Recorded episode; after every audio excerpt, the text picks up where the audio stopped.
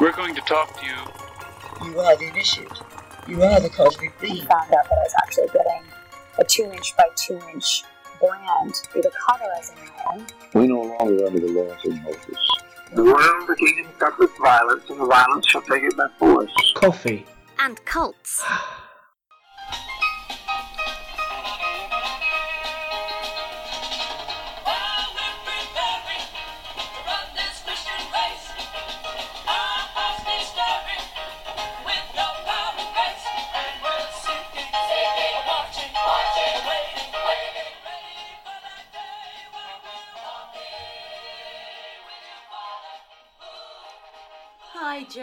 Hi, Sam. Hi, listeners. Welcome back to this episode two of our Jonestown Small series.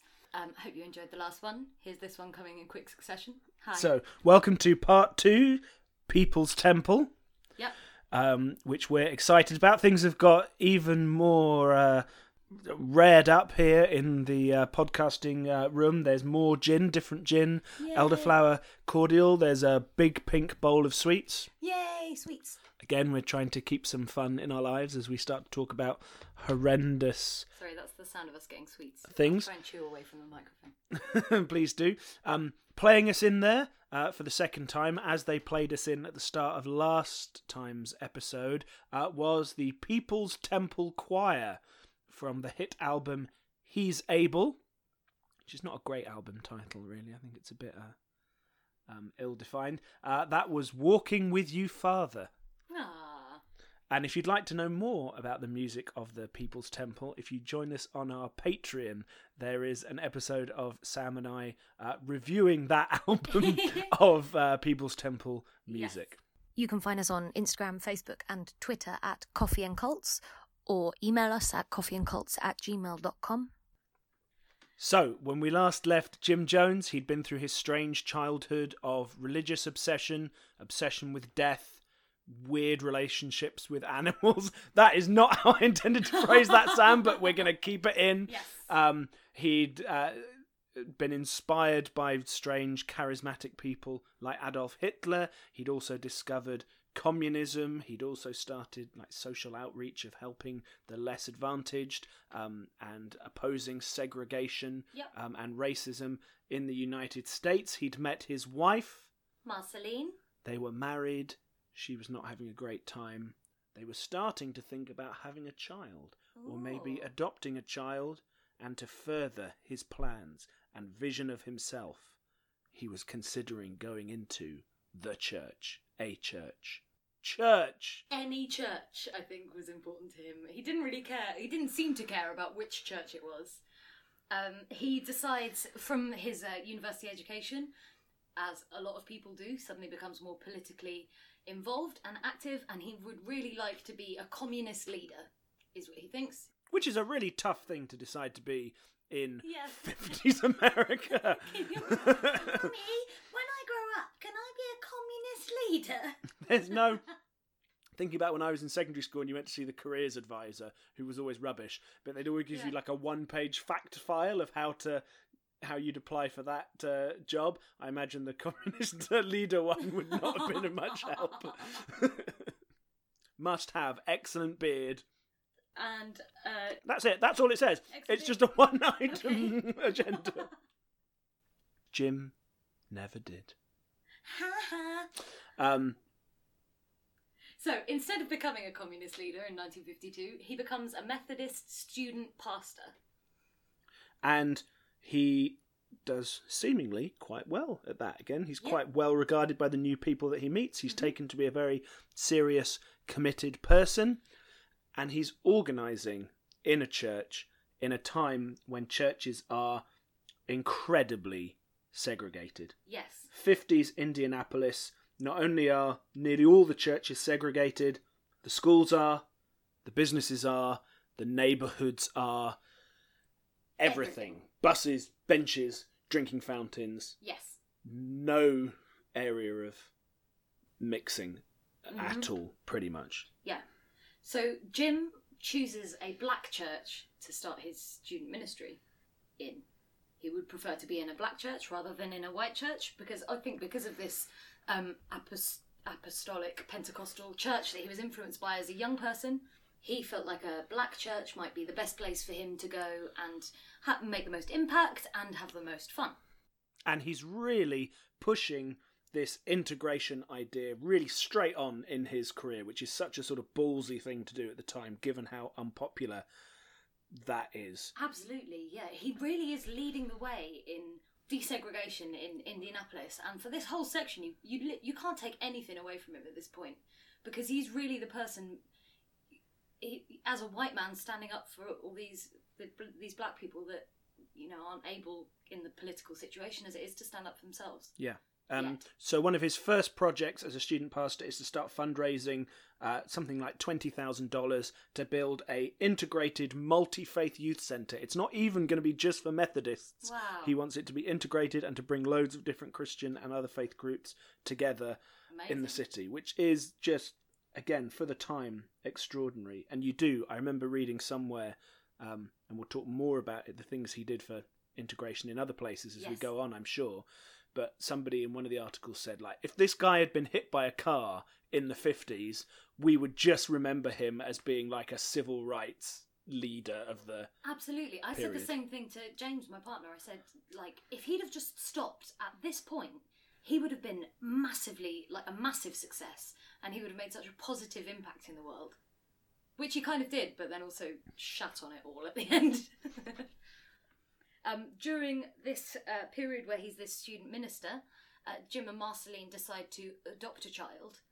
Um, and so they adopt 11 year old Agnes. And Agnes is a very, very sad figure in all of this. Um, throughout her life, she's just kind of ignored, and she's not the kid that they really want, Yeah. and she's just kind of dragged around with them. So Agnes isn't actually mentioned very often in what I read, and John had to didn't know her name and had to look it up again. So that goes to show how how little an impact this child had on. I'm Jim really sorry, Agnes. Yeah, Agnes doesn't mind. I hope not.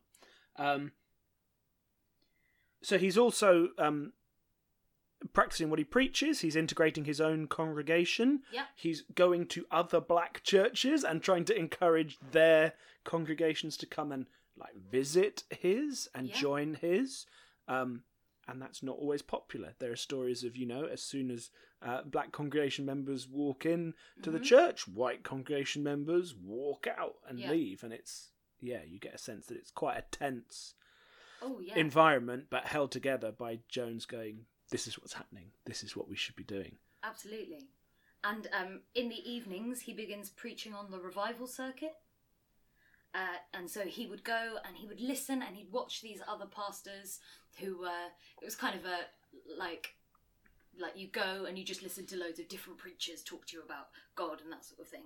Um, so he'd watch the way they rolled up the crowds, um, and he learned about spiritual healings and about the laying of hands and the driving out of demons. And he watched all this you know theatrics in the revival circuit and decided to learn some some of it himself Yeah, that that And- felt much more in the style for him. absolutely yeah Yeah, and I guess yeah, it's tricky to discern how much it is he thinks that's a good way to spread the message and to work, and how much it's like a really cynical. How can I just get the most people here?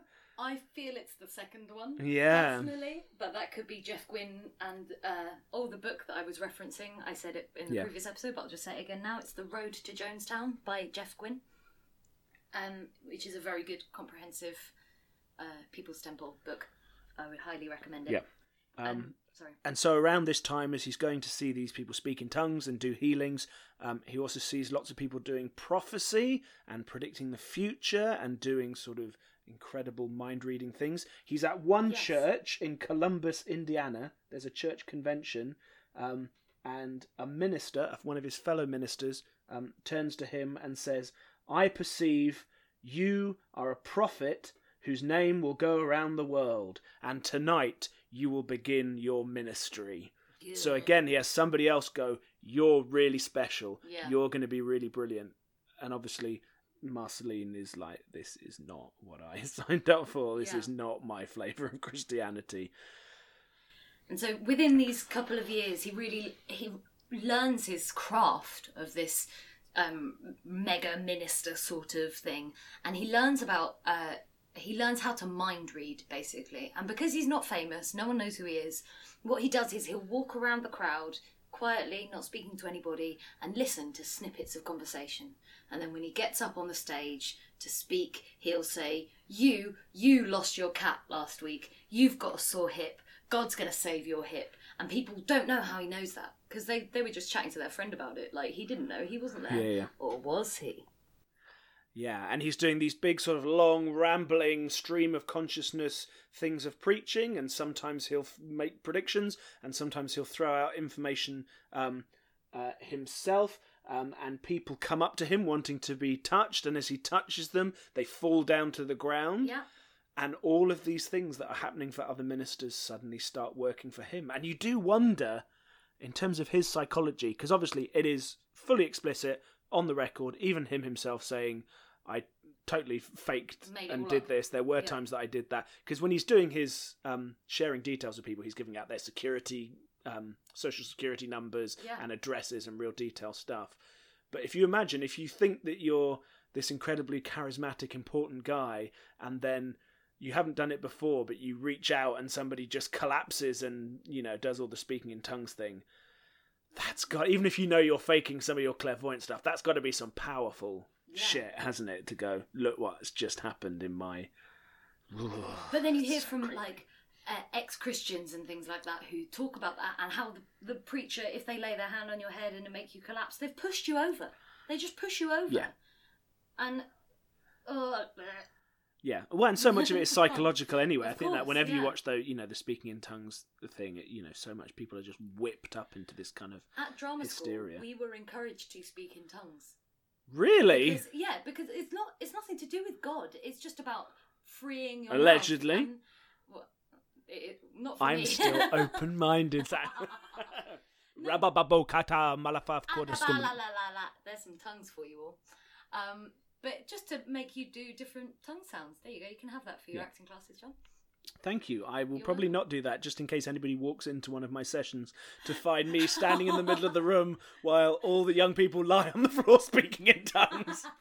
It might. When I was teaching, at one point, I was um put in like a dining hall because there wasn't enough classroom space when I was scheduled to teach. Arts funding, everybody. Yeah. Um, and so with the kids, we had a really silly rule, which was if because like other members of staff would just walk right through the middle of the room to Yeah. get through in the rudest way possible. So in the end, I had to deal with the class that I taught there. That if that happened, if somebody walked in, we would all just stop wherever we are and just hum until they left the room. Which I enjoyed very much, great. but in retrospect, maybe wasn't the most professional conduct I ever No, it's amazing. Mm, and then they go. Um, so he's doing every trick in the book, Mhm. basically, at this point. People are falling over. He's giving out huge details. He's laying on his hands to um, heal people. There's a story where he says to some woman, "Oh, just go and um, get a cup of water from the jug at the back." Would you? And she goes to pour out a jug of water at the back, and it's wine. And he's like, "Ooh, look what I did! I gave you some wine." Yeah, Uh, to be fair, that would work on me. Someone's. That's true. So in 1954, Jim is asked to leave the Methodist Church. Now Jim says that it's because he tried to integrate his Hmm. his you know white. Uh, congregation.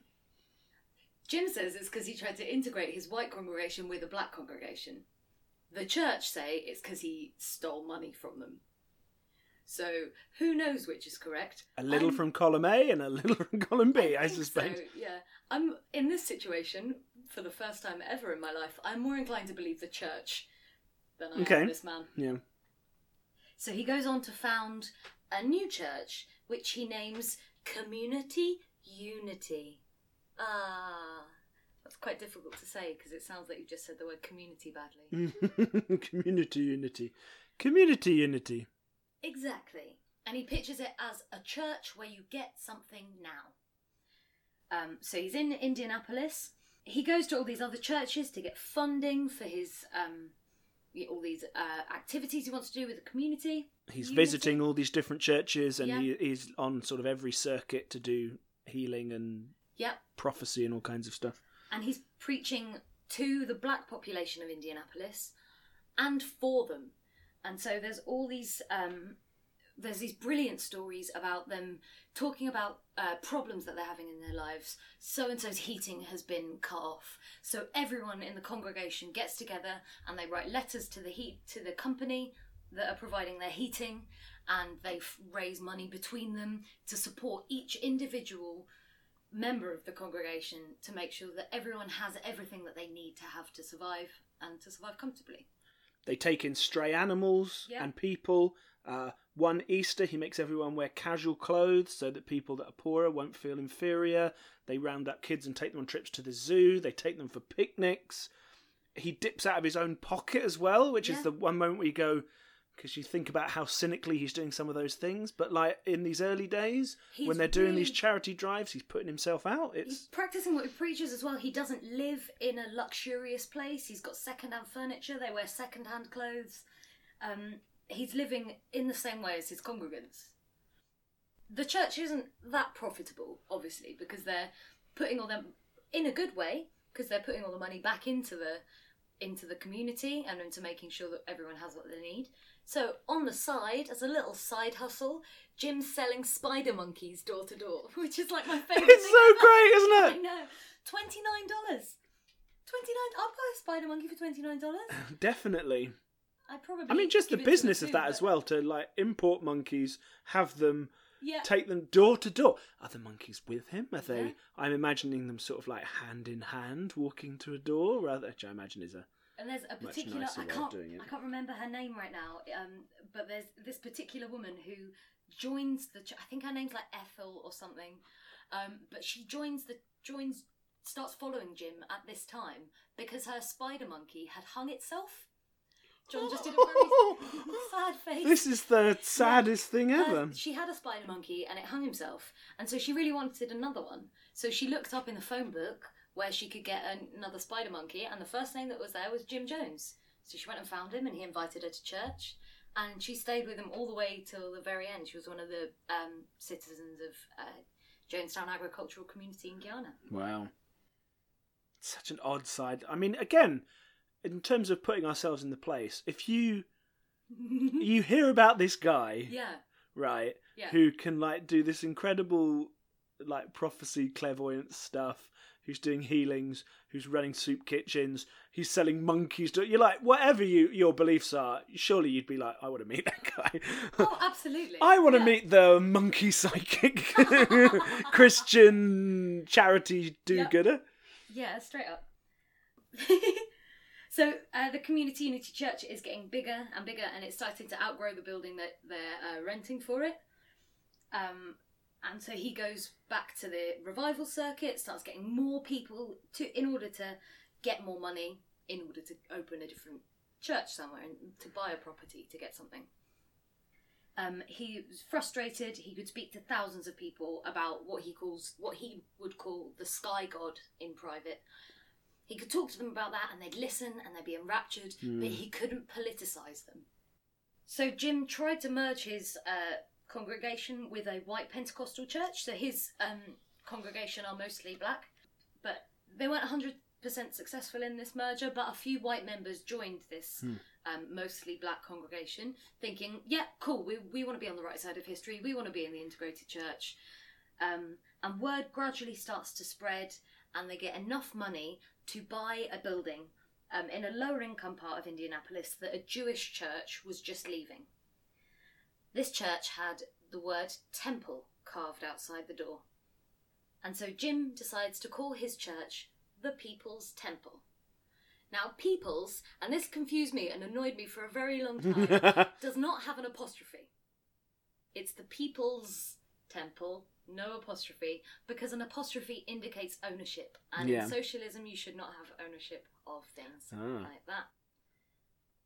And yet the album cover spells it with an apostrophe, Does which is it? really Interesting. um, Maybe that was an editor. Like, nope, they've done that wrong. Um, just in terms of social backdrop as well. So we're going into 1955, which is when uh, Rosa Parks refuses to stand up on the bus, and the Montgomery bus boycott happens, um, Martin Luther King Jr. is getting uh, more public acclaim, just as a bit of background. Yeah. So Community Unity start doing even more outreach work with um, with the community. I'm so sick of saying that word now. Oh. Um, so they lobby the local government on issues like schools. Um, and Jim would send Marceline to all these local government meetings. Yeah. Because Marceline was raised in a slightly political family, definitely Republican, Methodist, you know, very straight up and down cut. I don't know Yeah. what I'm trying to, you know what I'm trying to say. And it's interesting because around this time, lots of the members of the congregation are like registered Republicans, Yeah. and they're giving money to the Republicans, obviously, and also People's Temple do as well, which is interesting considering things they do later on when they're in a different place. Yeah. Um, and there's a real sense that uh, this early on, Jim Jones is really pushing. This isn't just a church. Yeah. This is a movement. Yes. This is we are going to expand and we're going to do all of this real on the ground action. action work, soup kitchens, and set things up. Yes. And you can see how that was kind of super appealing to people that did want to uh, to jump in and get involved. Yeah. And so this is when they set up their first nursing home. So they've got loads of elderly congruents, um, and they want to be able to offer them even more, and also to get some money from them. And Oh. this is a pattern that will keep coming back So Marceline's time and got- time again. Exactly. Marceline was a nurse, so she's got all this background. She can deal with them medically. She's qualified, and so it creates more jobs for younger congregants. The younger congregants can go and work in the nursing home, looking after the elderly ones. And they've already, from what I remember, they've already started doing this by having like at one point there are like three old people living in the house, Yes. in their house, in the Joneses' house, and eventually Marceline is like, "This is not, this is don't great. This it." is Yeah. not sustainable." Um, they also open a, a small cafe uh, to feed the poor and homeless, um, and they call it the Free Restaurant. Which is a good name for It a restaurant. They also have like uh, more youth programs. They have choirs. They have dance groups. So again, he's continuing to do all of this sort of uh, psychic work and going, I can tell you exactly what's wrong with you. Um, I can tell you which doctor you currently have and what they're telling you to do medically. All of this, as we know from later on, is because Jim and the people sort of closest to him in running the temple are researching people, talking to people beforehand, Mm-hmm. finding out where people live and going through their bins Mm. like loads of it is through them just going and ransacking people's garbage to find stuff and then come back and go oh i notice you're using this um oh, i can't think there's one example that i heard which is him talking and he's like um, would you know this doctor's name? Would you know this medication that you're on? And you use this kind of hair dye don't you? And this old woman is just going yes god yes. How did you know all of that? And he starts doing all the various forms of um, hands-on healing and all of that stuff. And then the healing stuff starts to get a bit more sort of extreme i Yeah. suppose where he'll go oh hello you've got cancer haven't you? Definitely. Do you really want to be cured? Are you signed up for jesus? That's terrible. I'll um terrible that you're ill not terrible you're signed up for jesus. He's not quite that explicit um at that point. Yeah. um and he'll do uh, laying on of healing for them and encourage sort of whip the crowd up for praying for this person. And then he'll go right hey great. Go to the toilet now and you're going to pass that cancer out of you because god and i have decided that's not for you anymore. This little old man will shuffle off to the toilet disappear inside come back out he's helped in by some of the uh, like church uh, i don't know crew staff that are Yeah. starting to form around jones and when they come back out they can go hey look here is the tumor Yeah. and what do we know about that sam It is it really a tumor the- the is it really a miraculous you mean? healing? Yeah. So they'd have chicken guts, they'd have just bits of offal and horrible bits and bobs. Um, that they would just, you know, Jim would say, throw it away, it's going to make you all sick. And then they'd be able to hide it before anyone could have a really good look. Yeah.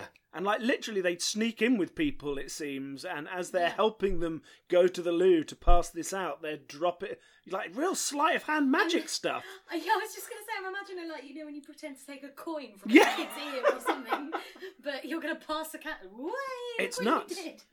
Um, so that's happening sometimes. Sometimes, often, the people that are being healed are not genuine at all. So sometimes these are people who think they're being healed, who think that they've just passed to cancerous things.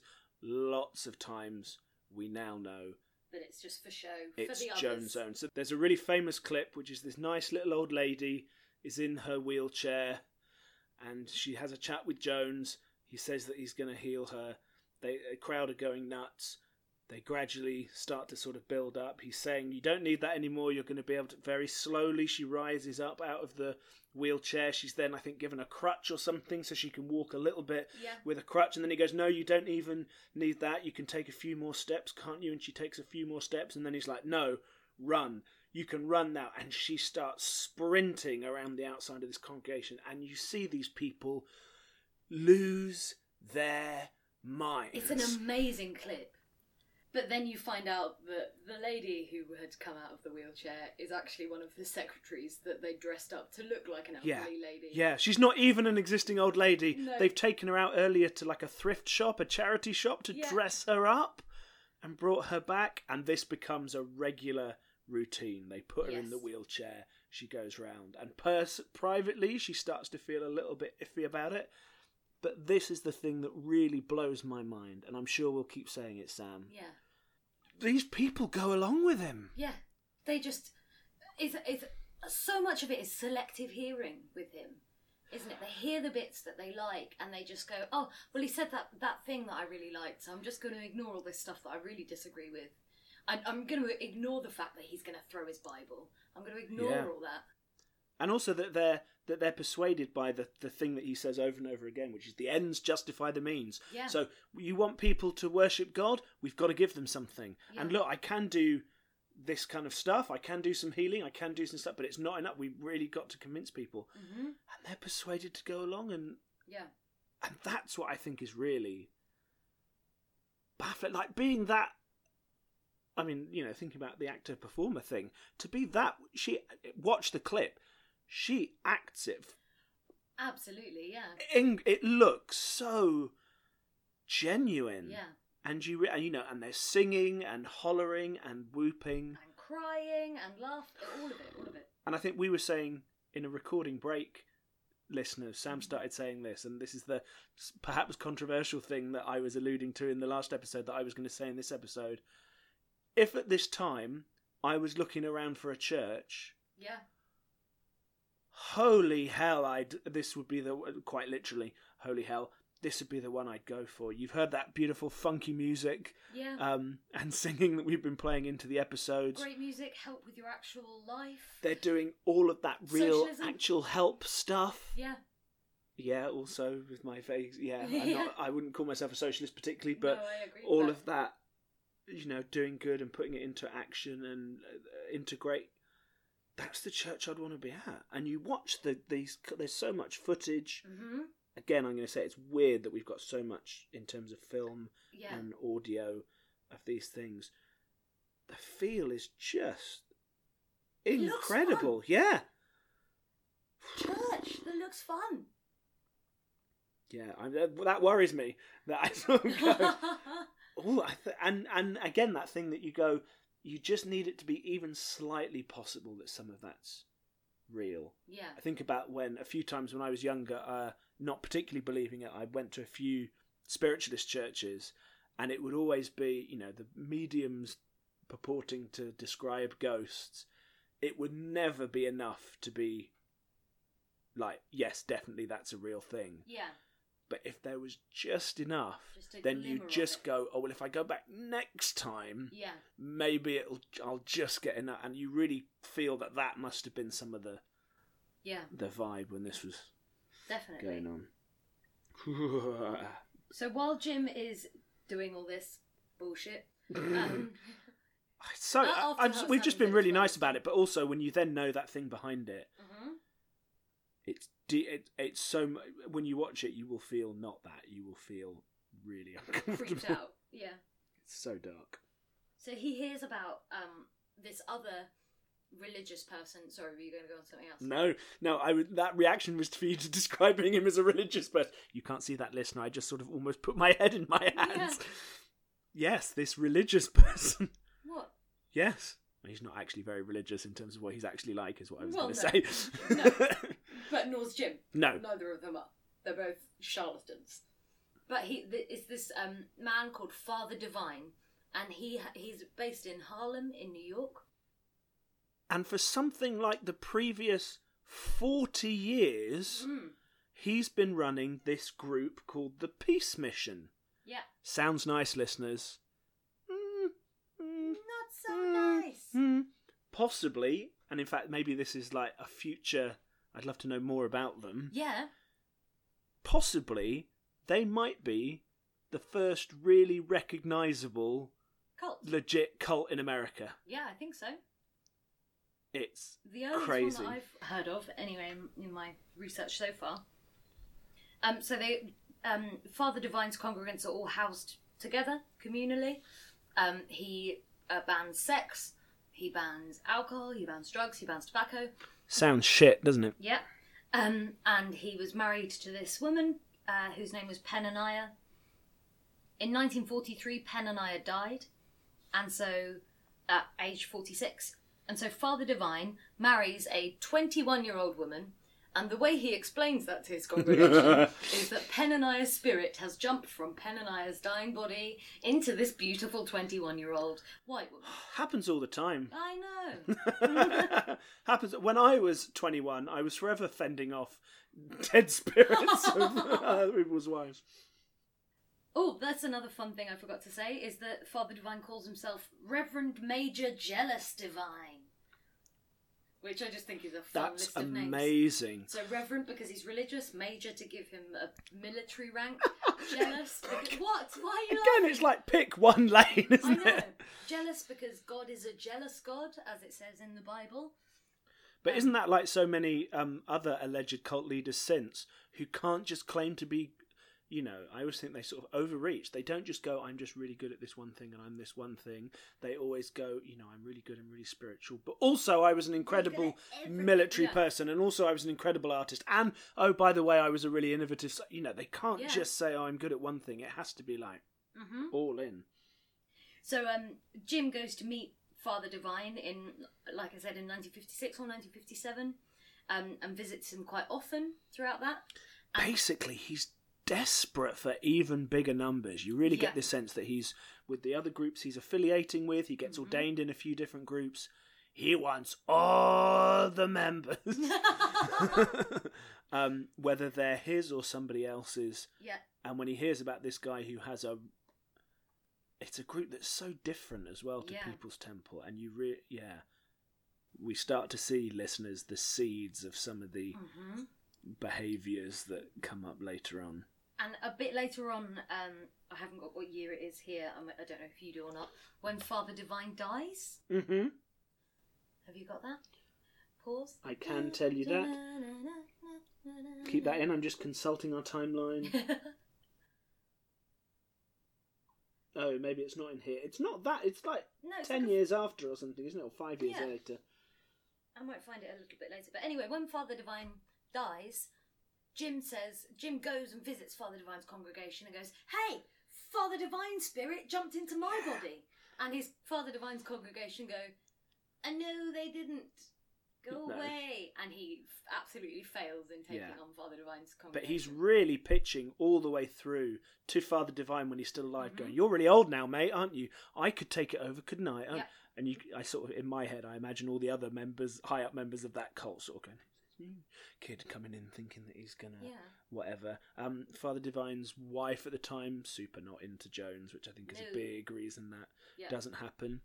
But you see Jones really taking all that sort of inspiration now, because whereas previously he's been Reverend or he's been Jim around with his congregation, Yeah. Father Divine and his wife are referred to as father and mother in that group. Yeah.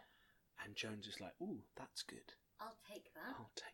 I also read Put it in my somewhere, little creepy pocket. Save it for later. put it in my creepy pocket in the sheet vestment I made myself all those years ago. Tuck it in the belt. next to the chicken cuts, next to the um yeah, and well I read somewhere and I don't know how true this is that also Father Divine, who ran like it's a really authoritarian. You are now Yeah. cut off from everybody else. You're now all about me. It's super modelled like that. It's quite mind controlly. Yeah. We know at the time that Jim Jones is starting to read lots of like psychology and various dictators and charismatic leaders. He's absorbing that kind of information. Supposedly, Father Divine sort of had almost like a course in how to run and control a group. What? So the suggestion is that That he Jones like absorbed lots Yeah. of that kind of teaching about how you really fucking put people in their place and really keep hold them them. there, I suppose, as well. Meanwhile, People's Temple is ticking along. Yep. Jones is starting to introduce some of the stuff he's learnt from Father Divine about how they refer to him. Things like members aren't allowed to go home for Christmas and events like that. They have to have it in the church Yeah. with church members. But as he's looking for his church to expand, Jones is also looking for his family to expand. Ah. And Marceline is one of the driving forces in this, in that she thinks that if, if they're preaching um, integration in the in the wider community, they should also represent that in their family. And so they start by adopting two Korean children, whose names are Stephanie and Lew. And Marceline is also currently pregnant with their first uh, biological child together. And if I'm right in saying this, it's something like they are the first couple in maybe in maybe it's Indianapolis, white couple to adopt Korean children. Yeah, And again, we can't emphasize enough how that's massive. That's huge. big a deal Yeah. that is. And there's lots of stuff of Marceline saying, you know, early on that people are spitting to, at her in the street, Yeah. and re- you know when she's out with those children, people do not like it. It is a big Yeah. deal. Um, in 1959, Stephanie was unfortunately killed in a car accident. Um, and three weeks later, Marceline gives birth to a son who's named Stephan Gandhi Jones. I mean, that is a middle name no one can live up to, isn't no, I know. She- what are you supposed to do with that? Um, and they named him. Well, I think it's Stephen. They pronounce it, but they've spelt it Stephan to um, in memory of Stephanie, which I think is nice. That is really cute, and that was a big, you know, that death in the car accident because I think like quite a few people's temple members are in the car as well. Yeah. That's like a big things that start to bond this community together. Mm-hmm. That's quite a big sort of seismic deal in terms of yeah, a big sort of shared tragedy for everyone. Yeah. Um, So People's Temple's still growing, um, and then there are smaller churches around. And when they start speaking to their pastors about integration, they go, "Just go, just go and join People's Temple." And so even other pastors are sending congregants to to the People's Temple to join it, helping it grow more and more and more. then a few months after um, Stephan has been born, they adopt again. Uh, they call that child Jim Jones Jr., and he is the first African American baby adopted by a white couple in Indiana. Yeah. So they're like hitting the firsts of all the white adoption of different, Different races, I guess. Yeah. Um, Yeah, so what they're doing is really incredible, and they really are paving the way for families to be integrated. And yeah, like I said, you can't take any of this away from them at all. No, and you know there are lots of stories which I think are through this time and on, which is um, Jim will go to a cinema, Yeah. find out it's not integrated, and Yeah. then say, "Oh, have I taken it from you?" during it's the day?" right. oh, and then say, "I'm not leaving," Yeah. or things like that. Like, "I'm going to sit here until you agree that you're going to." Yeah. So in in 1961, he's um, appointed the director of the Indianapolis Human Rights Commission, and he uses this political sway and all his congregants in the People's Temple to force small businesses to integrate. So all these old stuck-up white people with their diners that they only let white people go in, he'll go in and he'll have his, you know, mixed race family in this um, in this business, and when they ask him to leave, he says no. If you integrate your business, I will fill this business, and tomorrow and all week you will have, you know, you'll make more money than you've ever made. And until and when they agree, he he t- encourages all the People's Temple to go and support these local businesses, and just fill it with Yeah. people. And again, there are crazy things. So I think it's the first cinema that's integrated is Yeah. after he's done that. The first diner is after he's done that. I think a swimming pool is the first swimming pool after he Yeah. does this. It's so extraordinary, and you know, in all the criticism that's coming, the positive impact of this one man. in this in this one big city, it put the city far ahead of quite a lot of the other places in, in America at the time. Extraordinary. Um, around this time as well, he um, is given 15 minutes a day on WBC radio, and he fills that time to talk about integration and People's Temple and a bit about God, but not too much. Just a little sprinkle of God. A Um, little. Spr- that's a program I would like you to present, which is a little sprinkle of God with Samantha Lund. Um, he's also admitted to hospital for stomach ulcers at this point as well, and this hospital is segregated, and he's so he's there. He's in his hospital bed, and he refuses treatment until the wards are integrated. He will. Sorry. Yeah, and when he first goes in, because he has previously had a black doctor, because Yeah. he's made that sort of choice in his life, the admission staff look at his chart and go, ah, he's got a black doctor, he must be black, so they put him in the black ward of this hospital. Oh, and yet he refuses this treatment until he until other black patients in the hospital say, "I've been treated by a white doctor. I was treated in this ward." Etc. And the staff are freaked out because Jim's going around. He's changing the bedpans of Yeah. his fellow black patients. Mhm. He's doing all of the sort of the chores in the ward. Yeah. While in pain from stomach ulcers. Yeah. Yep. It's Good. extraordinary. Um, so because he's doing so many things now, he's got the um, Human Rights Commission, he's got his radio show, he's still doing the revival circuit when he can, he's running People's Temple, he's having to delegate control at this point. He's having to start leaving other people in charge. And there's this man called Archie, I don't know how to say his surname. I James, I James. I James. I James. It's spelled I J A M E S. Archie. What are we going to call him? I James. I James. Should we call him Archie? Let's call him Archie.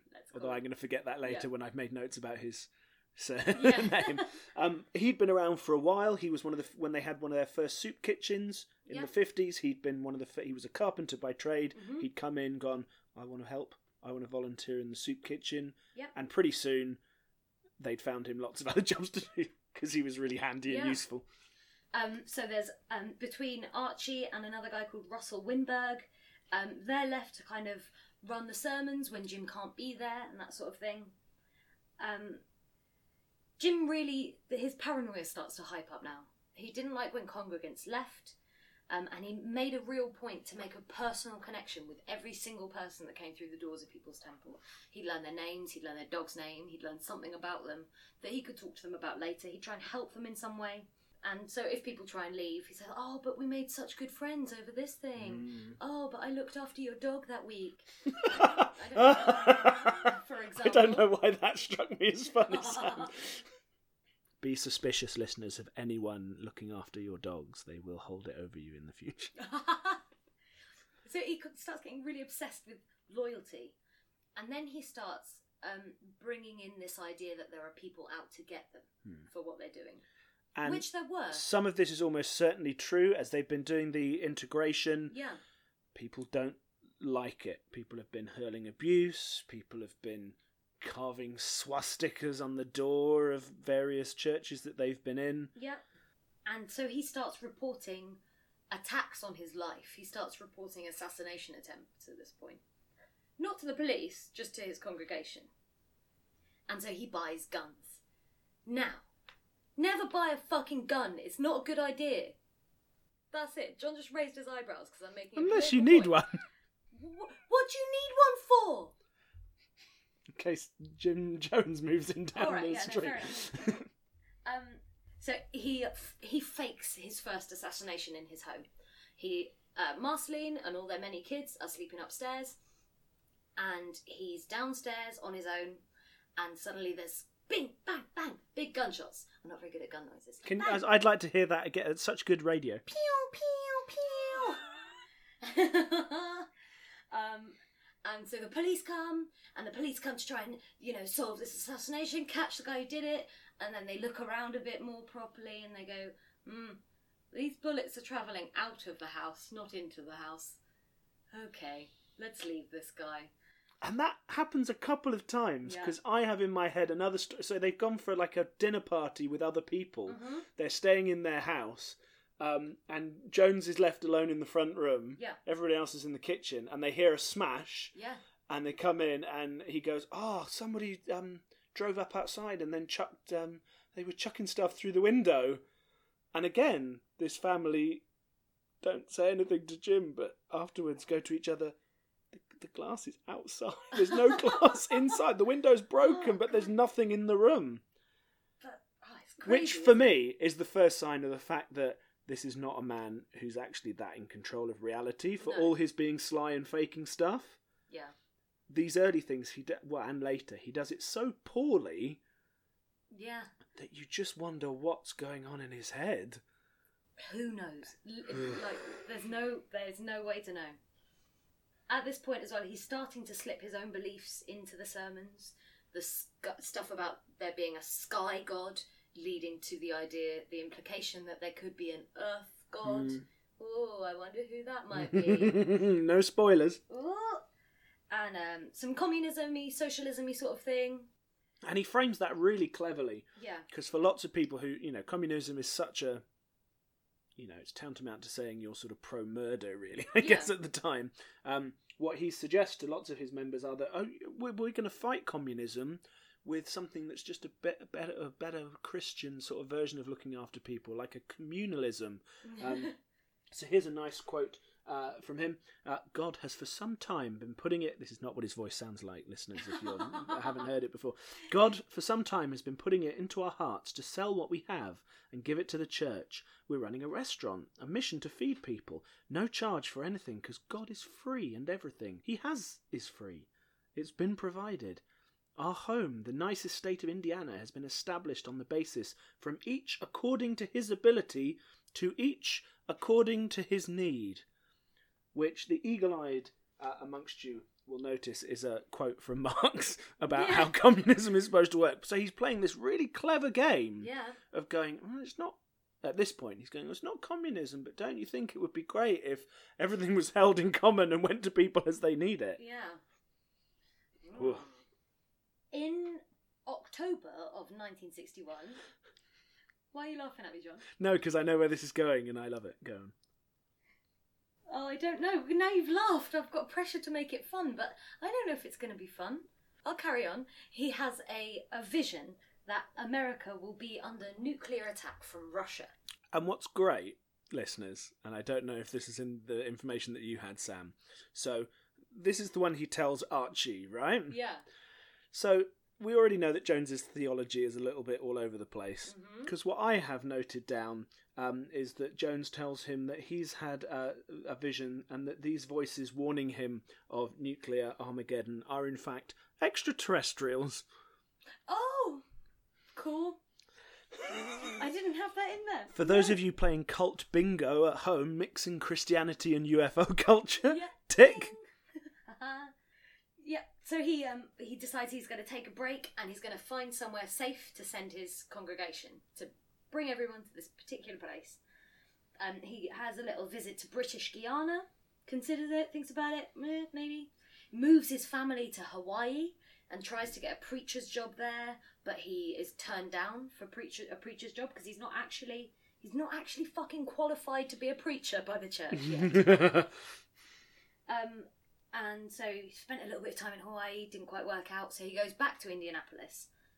Casually one day, just sitting flicking through his favourite magazine, Esquire, when he It's all of our favourite magazines. Oh, I know it's mine. Other magazines are available. Oh no, they're not, John. Esquire, please sponsor us. Only Esquire. Um, he reads a list of nine places that are safe from nuclear fallout. So this is a great article, Nine Places to Hide by uh, Caroline Bird. Oh, have you got it? If you really want to be safe, Sam, for it doesn't say that, how creepy would that be? Oh my god. If you really want to be safe, oh, it's the same voice as Jim Jones. If you really want to be safe from atomic destruction, here is the most up to date of survival. if you really want to be safe from atomic destruction, Here is the most up to date of survival surveys, a guide to the few remaining places on this earth where human life would not be destroyed. So I'll rattle through the, those places. We've got Eureka, California, Cork in Ireland, Guadalajara in Mexico, Chile's Central Valley, Mendoza in Argentina, Belo Horizonte in Brazil, Tananarive, Madagascar, Melbourne, Australia, and Christchurch, New Zealand. So if you're uh, worried about that at home, oh God, I was going to do that as a joke, but actually, with the way the world is at the moment, the returning threat of nuclear war is not Can we come as that ridiculous, is it? Um, so if you're in America, of those supposedly the uber safest is the one in Eureka, California. Uh, if you're in Europe, Cork, Ireland is the place that you should aim for. I imagine that's different now because I guess Yeah. ranges and bases and things have changed. But But anyway, he decides the nicest one of those places that he wants to go would be Brazil. Sunny, people are beautiful in Brazil. I can understand. Why are you frowning at me? I wasn't frowning. I was just enjoying your passion for the people of Brazil. I, wa- I want to check now on our uh, listening figures how many Brazilian listeners we have. Because get in touch with Sam, listeners. if you want to. Um, so he decides to go there and establish a church. Um, and so he's on his way. He leaves Russell Winberg in charge of um, People's Temple back in Indianapolis. Stops off in Mexico on his way to Brazil and finds out that Russell has basically instantly gone back to just regular church services. He's got rid of all the stuff that Jim Jones did and he's just doing Bible, boring talk. And amongst the people that have been left in charge, none of them really get on with each other. They've all got very different ideas of what should be going on. Yeah. There's huge kind of infight. It's yeah, And it gets everyone's nuts. there for Jim. No one's there for the talk about God. No one's there for the socialism. They're all there for Jim Jones. So he hears that Russell has just changed everything and just gone back to boring church, but he can't just go back immediately. So he carries on, just lets it happen. He buys this house in Belo Horizonte, but little hitch here. No one speaks Portuguese. He doesn't speak Portuguese. Marceline doesn't speak Portuguese. They can't speak to anybody. No one can go and listen to them preach because they don't speak English. So he's just there. And, Um, there's no money coming in from People's Temple. Membership is is waning because Jim's not there to hold them all together. And in 1962, the Cuban Missile Crisis happens. Um, so that galvanizes the people that are still in People's Temple. Oh my God! There's a nuclear missile. It's pointing this way. It's gonna happen. He's definitely right. God. Which it must have been for a lot of people. It must have been. Yeah. Um, Jim moves quickly moves to Rio de Janeiro to see if he has any more luck opening a church there. He doesn't, so he goes back. 1963, goes back, and People's Temple is now down from several hundred congregants to about 200. Mm. He's not very happy. No. so they bought this um, this building, this Jewish temple building, um, but now everyone kind of echoed in there because there weren't enough people to fill it anymore. Um, so they had to downsize. This is quite an embarrassing year for Jim Jones. They had to they had to go back to renting a little tiny uh, building for them all. Um, and because of all the work he'd done in the last few years, Indianapolis was basically integrated. Mm. Um, obviously, there wasn't uh, equality yet, but the businesses were integrated. Black people had a lot more freedom than they did before, and so he couldn't use his same techniques to get people into his church because they could go to whatever church they wanted now. So now he starts preaching socialism mostly. Um, I'm pretty much falling just short of saying he is God. Yeah. He lost. Again, it's strange, isn't it? You th- He's uh, with a congregation that's following that and going, okay, yeah, I, believe in Jesus and God, and you're healing people through their power, and we're all, you know, at one time most of us were Republicans, and uh, okay, you're a bit skeptical about the God thing. Okay, that's uh, when you're you're a bit skeptical about the. The Bible thing and yeah, it's Hmm. Yeah. like, yeah, Like, just imagine staying in the pews and going, "Well, I'm still here," but uh, it's not really the same group that I joined. Bonkers.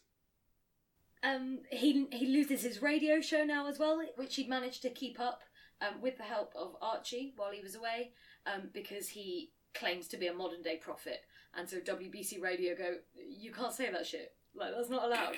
You're not allowed your radio show. That's why you'll notice, listeners, neither Sam or I have claimed to be prophets, yes. even though we totally are in this whole podcast series so far. Um, so he now decides he's going to move to California because that's a bit closer than Brazil. People are more likely to want to move there, and so he sends some members ahead of him in advance to buy a couple of houses, get set up, and wait for him to arrive. He is finally formally ordained in 1964. Woo! So after all this preaching, churchy business, finally now he's formally ordained. Into the Disciples of Christ um, movement or church, yes. which is huge. Yeah. Such a bit, and is a real stamp of like big credibility and connection. He's been courting this guy uh, whose surname is Chase for a long time that Yeah. he should be involved and that his church should be accepted. Chase has been sort of in the church and out of it, and finally he's in. And again, that thing of joining other groups, taking people's mem- taking members from them, using Yeah. them to recruit you, that kind of slightly cannibalistic thing he does is really kind of Yeah, and he's going to do a little bit more of that as he goes to California. So he, um, when he's on a visit to see his um, uh, church members that have already set up set themselves up there, he meets some members of Christ's Church of the Golden Rule. Ooh. Now I want to know what the Golden Rule is. Is it like manners or Well, the golden rule is do unto others as you would have them do unto you. is that what it is? I think so. Oh, my theology is poor. Uh, That's what's commonly now known as the golden rule. Okay, cool. So they had a self-supporting community in Ukiah. And so Jim goes, Oh, that's amazing. I want a self supporting community. Can we come and join you? And they go, No, no, you, no, you can't. You can come and use our you can use our hall. no thanks. You can use our hall for services, but you can't live here. I don't want you to live here. Thank you. Um, so now he's got to convince all his followers in Indianapolis to come. So Jim has kept track of every single favour he's ever done for everybody. And so he goes, oh, do you want to move to California? And they go, no. Ah, but, But, I looked after your dog. And they go, oh, you got me, okay. and um, explains all this stuff about nuclear war. Ukiah's going to be safe. We'll go there. So they do. Uh, 90 people he convinces to move. And also at this time, he registers the People's Temple of the Disciples of Christ as a tax exempt organisation. Woo! Ding, ding, Best ding. kind of organisation. Yep. Um, so they, they all move there, they're all happy. They write back to their friends and family in Indianapolis, and 50 or 60 more people come. Ukiah's pretty dodgy about all the black people they've got moving in now. People's Temple is still a mostly black congregation, Yeah. and the Ukiah citizens are like, oh, we, we don't like it. And they're starting to like bus people in as well. The church has Yeah. invested in all these sort of buses for them to go and recruit and visit events. Oh, I- yes, according to my things, because they've been busing them in. Maybe that's not true. I know they get more 1971. later. No, I've got Oh, that is happening when they go to uh, Mendocino County. cool, let's go for it. Anyway, there are lots of them. um, so this hostility really helped with the us and them sort of thing that cult leaders try and establish. Look, no one wants us here. It's because we're doing all this hard work. He's stepping up his nuclear war talk. It's going to be less than two years now. It's going to be on the 16th of a month. Who knows which month, but it'll be on the 16th. that is the laziest kind of prophecy Yes. ever, isn't it? Wow. Um, and he lets his um, lets his. I keep wanting, I keep saying congregants, but and then like members, but Followers? followers. Yeah, Either or. one of them. He lets his people know um, that he's found a cave for them all to hide in and to store equipment in for when uh, doomsday comes. Does your church have a cave? No. No. Don't you wish your church had a cave? Um, so they, you know, they start sending supplies up there. No one, apart from Jim, supposedly actually sees the cave or gets to go and visit it. They all know it's there, but no one knows exactly where it is. It's so weird, isn't it? Yeah. To try and um, ingratiate themselves in this community, People's Temple members start sending birthday cards to people to, to Ukiah citizens. If they find out they had a birthday, they'll send them a lovely card. If there's been a death in the family, they'll say, "Oh, really sorry for your loss. Here's some flowers." And they're doing this to their neighbours. They're Yep. doing this to people running organisations. They're Mhm. picking any local politician. Yep. They're making them cakes and sending them cakes, leaving cakes on their doorstep. Can you imagine if you woke up one day and there was a cake on your doorstep? Oh, I wouldn't trust it. It'd it would not last a very long, especially in this weather at the moment. No. That would just It'd be really be in, like, disappointing. sealed plastic packaging with a well-known shop on the front. Otherwise, yeah, absolutely. Um, but they're doing this incredible sort of campaign of befriending people Yeah. and writing them letters, and it's not just you know low-level officials either. They write and I think give cake to Reagan. Yeah. to J. Edgar Hoover, and they get letters back going, "Gee golly, thanks for the cake." um, and all of this comes, you know, and- this is why would you not find this creepy? All of these letters are like, "Hi, you're really great, aren't you? Happy birthday! Isn't it everything good?" By the way, Jim Jones is really brilliant, and he's just. Re- I just Yeah. wanted to tell you how Come good Father church. Jim is. Bye, thank you. Yeah. I hope you enjoyed the cake. also during this point as well there's um, lots of young people as i say during this point it happens quite a lot young people who've been brought up in the city and they want to move out and they want to go to the countryside and they want a more natural life um, so he appeals to these people with using socialism and then he appeals to the other people using religion and so there's this real like dual conversation Yeah, two having. congregations basically, Yeah. isn't it? So and there's tense. I can't remember um, which documentary it was, but where um, a man said, if you wanted socialism, you listened to that bit and you just ignored the religious bit. If you wanted religion, you just listened to that bit and you ignored the socialist bit. Which Yeah. is like, And isn't that sort of what everyone does, really? Because Yeah. no, it's so unlikely that you're going to find any kind of denominational group that's going to exactly chime with you, yeah. and you just have to go for how big the feeling is. So we just had a little pause in our recording to discuss how long this is going to run. I'm just going to try and rattle through some things a bit more quickly now. Yep. Um, and it might end up as four parts instead of three, depending on. Oh my god, we didn't really anticipate how long this was going to take, but we're enjoying it. Yeah, we hope you are as well, listeners. Um, so Jim trains twenty young members. Twenty young. 20 young mummers, the Twen- old English Chris- Christmas uh, tradition of people enacting George and the Dragon and the Turkish No, it's Knight. too long. trying to keep it light before we get to Jonestown. So he uh, trains twenty young members to protect everyone. In comes I, old Father Christmas. That's what I'm imagining now. Their job is to take everyone to the hills in case of nuclear attack and um, protect everyone with crossbows and that sort of thing. In spring of 1966, the People's, Temp- People's Temple membership is like around 150 people. Skews mostly white. Um, still quite a lot of black congregants, but not as many because he lost a lot of those in Indianapolis. And they go, they march to protest the Vietnam War. Um, Jim happens to be away that day, so he leaves um, Russell Winberg to kind of lead the march, and he says, "Oh, Russell, watch out, because I think you're going to be assassinated on No, that day." no. And Russell goes, "Oh, can I not do it?" And he says, "No, you have to do it anyway." So Russell Winberg stood there at the top of some steps, giving a little speech to the People's Temple, and then suddenly this man starts walking towards him with a gun. Jim's away this day. Suddenly, out of nowhere, Jim appears. He's come to save the day. He walks towards the man with the gun, and the man with the gun walks away. Wow, powerful stuff. Powerful stuff, almost like almost like Jim might have set something up there. I mean, I'm sure that's not going to become an increasingly repeated pattern in the next two episodes. Ooh. Um, in August of 1966, Jim announces that People's Temple are going to enter an accident cycle. This is something that happens quite often. He'll often declare everyone's going to be. I was going to say everyone's going to be having an accident, but it sounds like everyone's just lost control of their bowels. if only it was that. yes. Um, basically indicating everyone's going to be um, prone to death in some sort of unexpected manner. That's amazing. None of this was in the book that I read. Really? Yeah. Not well, the accident cycle stuff. Ah. Sunday, September the 11th, 1966. We're at a People's Temple meeting.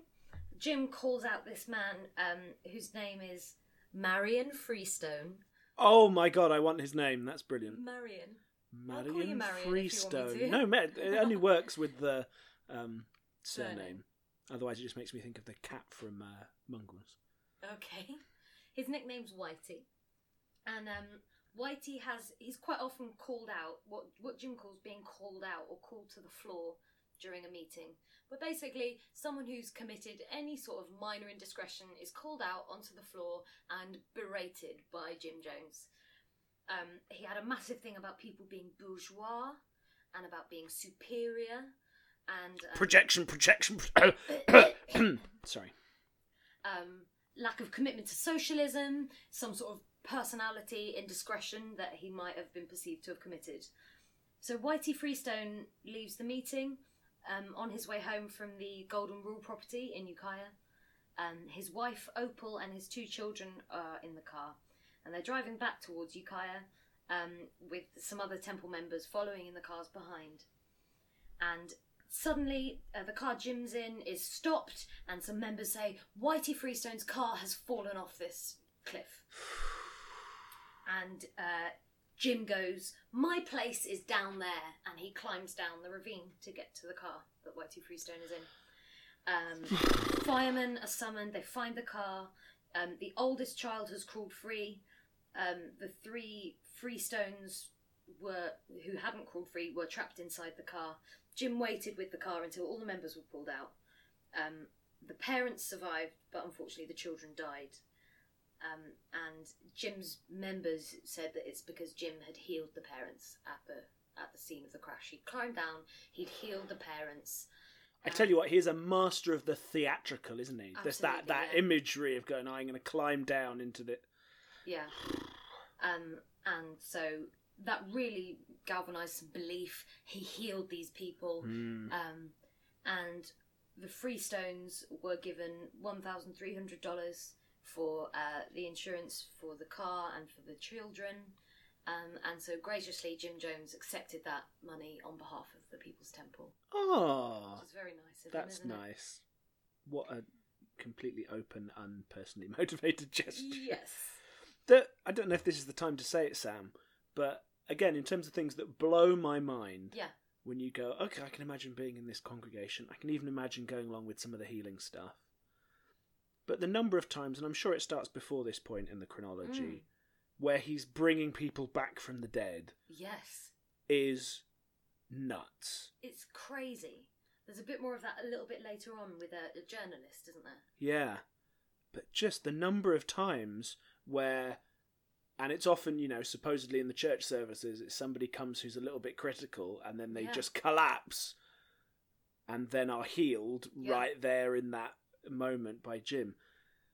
Again, that's that's ballsy to pull off, isn't it? You Again, it's like, oh, oh, just hold back a little bit because that's going to be something that's going to It's really make people question later on. just arrogance, isn't it? Just Yeah. utter hubris.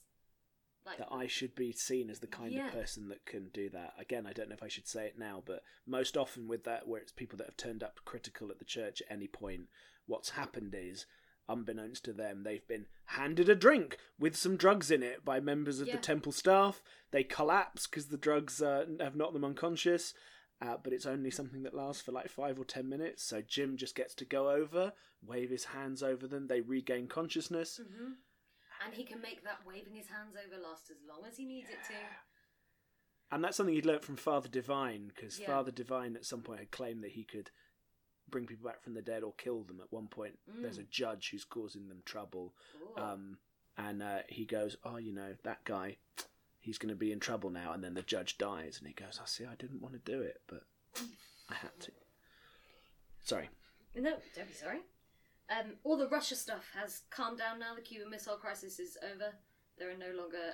Uh, Never again will there be any political difficulty between Russia and America. Phew! Yay! No, they're best friends now, aren't they? Um, Who knows? and uh, so now, instead of being the enemy, uh, Jim now starts talking about Russia as a socialist paradise.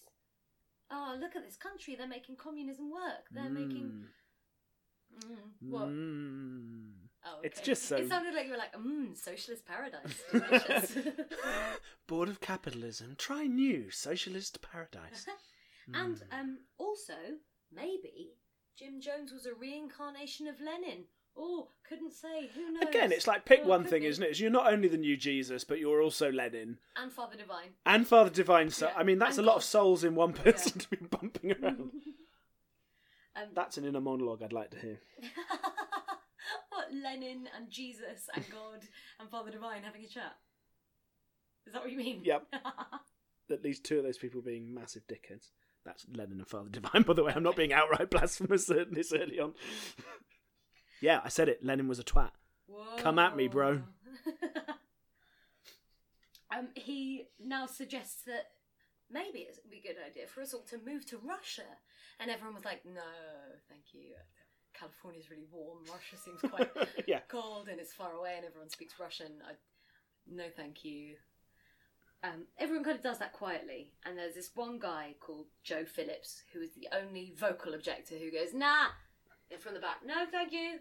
No, I don't want to." Do you know the people I love most in Yeah. all of these stories are the people like him? Yeah, absolutely. And yeah. we'll mention a few now before the time comes, I'm sure, where Jones says something ridiculous like that, and there's just one voice that goes, Oi! No! Yeah. Stop it. Love him. Yeah.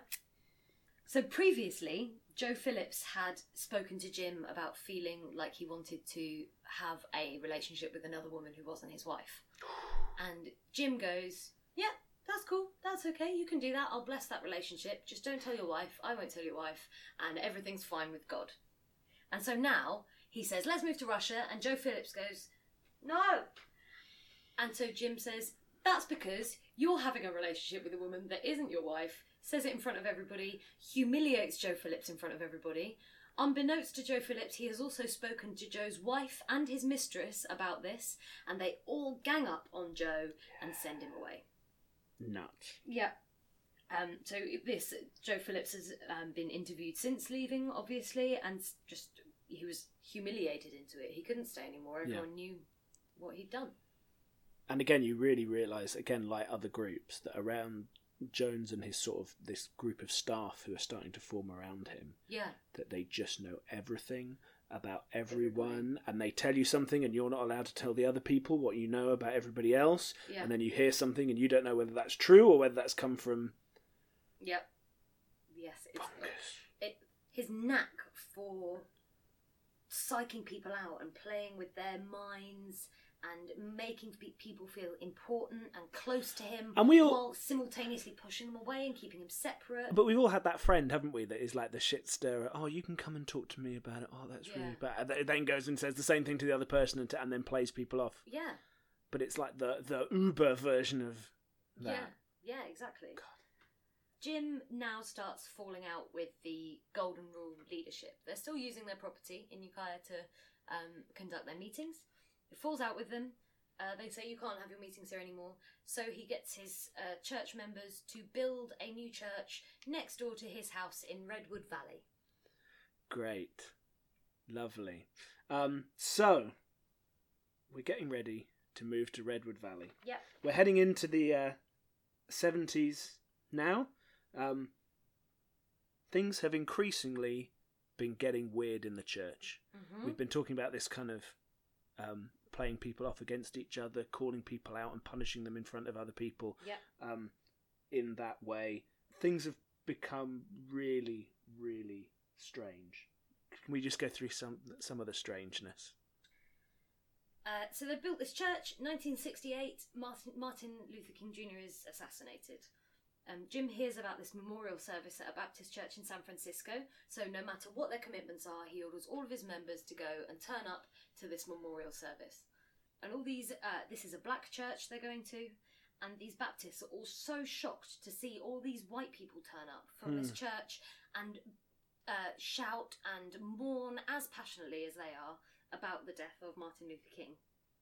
And so, out of courtesy, the Baptist ministers allowed Jim to speak at the service um, for a short time, and he invites everybody there to a big community day at Redwood Valley.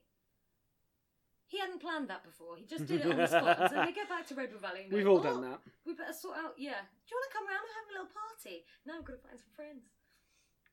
Um. Oh, you didn't respond to that, which made it deeply sad.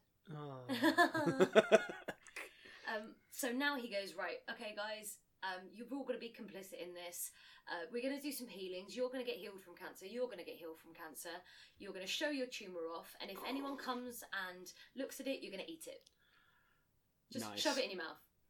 Why wouldn't you? What exactly? So these um, busloads of people come from San Francisco, and a lot of them keep coming back, and they like the services that Jim Jim gives. They keep coming back, and they, he wasn't preaching patience like most Christian churches. He was preaching, no, let's go and do something. Yeah, let's sort happy, something out let's now. do yeah, it. yeah. They start to open more nursing homes because people are bringing their extended families now. Um, but he's too famous now. Everyone knows who he is. He can't walk around the crowd and listen for little mind reading hints. So he gets other members to do it, and they write notes on everyone new coming in. And he gets to now start to vet who he wants to be able to join the church and who he wants to dissuade from doing that. Wants to get people with big social security checks and big pensions and big wages, but the ones that aren't so, don't offer so much financially, he's not so interested in. And um, during Marceline's pregnancy with Stephan, she'd had some complications and it had given her some mobility issues. She had a really bad back, um, and her and Jim hadn't had sex for a little while. Um, Jim, it's not recorded that Jim had been unfaithful before, but now he decides, oh, I want to get my rocks off, so I cho- I choose you, Pikachu. No, he chose he chooses a lady. Oh, that is a mental image I did not need Oh, at this no, part in didn't have a proceedings. mental image until he said so. Sorry, listeners. Should have put that in the trigger warning at the top of the. Uh... He chooses this lady whose name is Caroline Layton. She's married, she's 24 years old, and you might remember from our Synanon episode a lady called Laura Johnston Kohl, who'd previously been a member of Jonestown. And she describes Caroline Layton as looking like the woman from the American Gothic painting. Oh wow, four. God, that is some forehead, isn't it? That's what Jimmy likes—a good forehead. um, Jim instructs Caroline to get a divorce. She'd been, she, her and her husband were members of the church, so yeah, they do. Um, her husband Larry stays a member of the church. Eventually, gets married to another lady. I've got that a bit further down in my notes somewhere. He tells Marceline about this affair and says, "But if anyone else knows, you're going to be really humiliated. It's you who's going to be embarrassed about it. So you better not say anything to anybody." Um, and Jim's children are told that Carolyn was his special friend. Jim would alternate nights between staying with Carolyn in a house that he put her up in and with Marceline and the children. Um, and so now this is the point that, like, what Jim wants and what's there for the greater good starts to join together. So through 1968 and 69, Child. yeah, um, he the uh, the meetings at the weekends are open to anybody. The meetings during weekdays are closed for only for members of um, the People's Temple and for people who are living in this um, Redwood Valley community. So he's doing church and God and all that sort of stuff at weekends, and he's doing socialism on Wednesdays. Socialism, Socialism on Wednesdays. Wednesdays. that is the correct day for socialism. Yeah. Um, they also open a rehab clinic for San Francisco teens from lower income backgrounds, um, where they go cold turkey, then they move in with People's Temple members, then they get jobs in People's Temple businesses, Mm, and then convenient. they stay in the People's Temple. In April of 1969, members all sign a letter that signs all uh, monetary, financial control of everything to do with People's Temple over to solely Jim Jones and nobody else. Uh, he meets this man um, who becomes extremely important. Well, uh, this couple that come in extremely important um, as we go through. This gentleman's name is Tim Stoen, and he is an attorney at the DA's office. Um, he was really taken with Jim, and he's engaged to this nice lady, Grace. And Grace isn't so keen on him, but she likes Tim. And she's okay. Well, if he wants to do it, I'll do it as well. And Jim uh, marries them, performs a marriage ceremony for them both, and they agreed to stay with him. So now he's got someone who's got uh, good legal standing. He knows the law. He knows when they're breaking the law. Um, so he's got that behind him now. And by the end of 1969, regular attendance to the People's Temple is up at about 500. Crazy numbers. So we're in 1970 now. Everyone's kind of living together in this uh, Redwood Valley community. Their quality of life is quite poor. They don't eat very well. They're expected to tithe at least 10% of their earnings, but 25% is preferred. But 50% is also preferred, but 100% is also okay with Jim. They're getting to the point where there's like a proper membership scheme, have a card, buy in. Yeah. It's all starting to get a bit more formal. I looked for so long to try and find a picture of a membership Yeah, card, and too, I couldn't man. find one. They've um, been building their new facility Mm-hmm. and church, um, and I'm not quite sure of the sequence of this now, whether it was a thing that they converted or whether this was part of how they. I think they must have converted it. It was a big room with a swimming pool in the middle of it. Yeah. When he moved to Redwood Valley, he wanted them to build him a swimming pool, and so they did, and then they built a church around it. And they used that as big recruitment. So when it was mm-hmm. just the swimming pool, they let all, again, in terms of segregation, they let all the poor families and all the black families come and use that swimming pool. Yep. And basically, as I imagine it, built a church around them. Yeah. Uh, under a lot of Archie's uh, construction point of view, um, around that swimming pool, and then had a church with a swimming pool in the middle of it, which I just love picturing and cannot Yeah. quite imagine the uh, practicalities. I like to imagine them all with like with those noodles, Oh yeah. or with you remember like when you got floats when you'd have a Oh. swimming session and then they'd let the floats come out. yeah. I don't know if that's a weird British thing. Basically, No. big bits of foam I'm you could sit on or play sitting on. on one of those lifeguard chairs to do it. Yes, he would love that in uh, red shorts. Yeah. um, So, um, in order to get some more money, when they go to San Francisco, they start going to um, Los Angeles and Seattle and lots of other places, um, and they start selling a five dollar picture of Jim.